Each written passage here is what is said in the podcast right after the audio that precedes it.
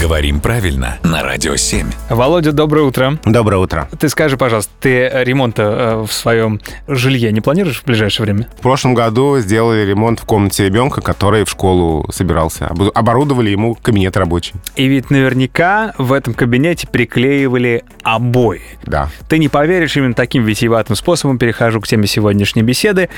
Когда мы говорим о ком-то во множественном числе, они оба, но почему-то язык иногда вертится в сторону того, чтобы сказать «они обои». Э, на самом деле, конечно, они оба.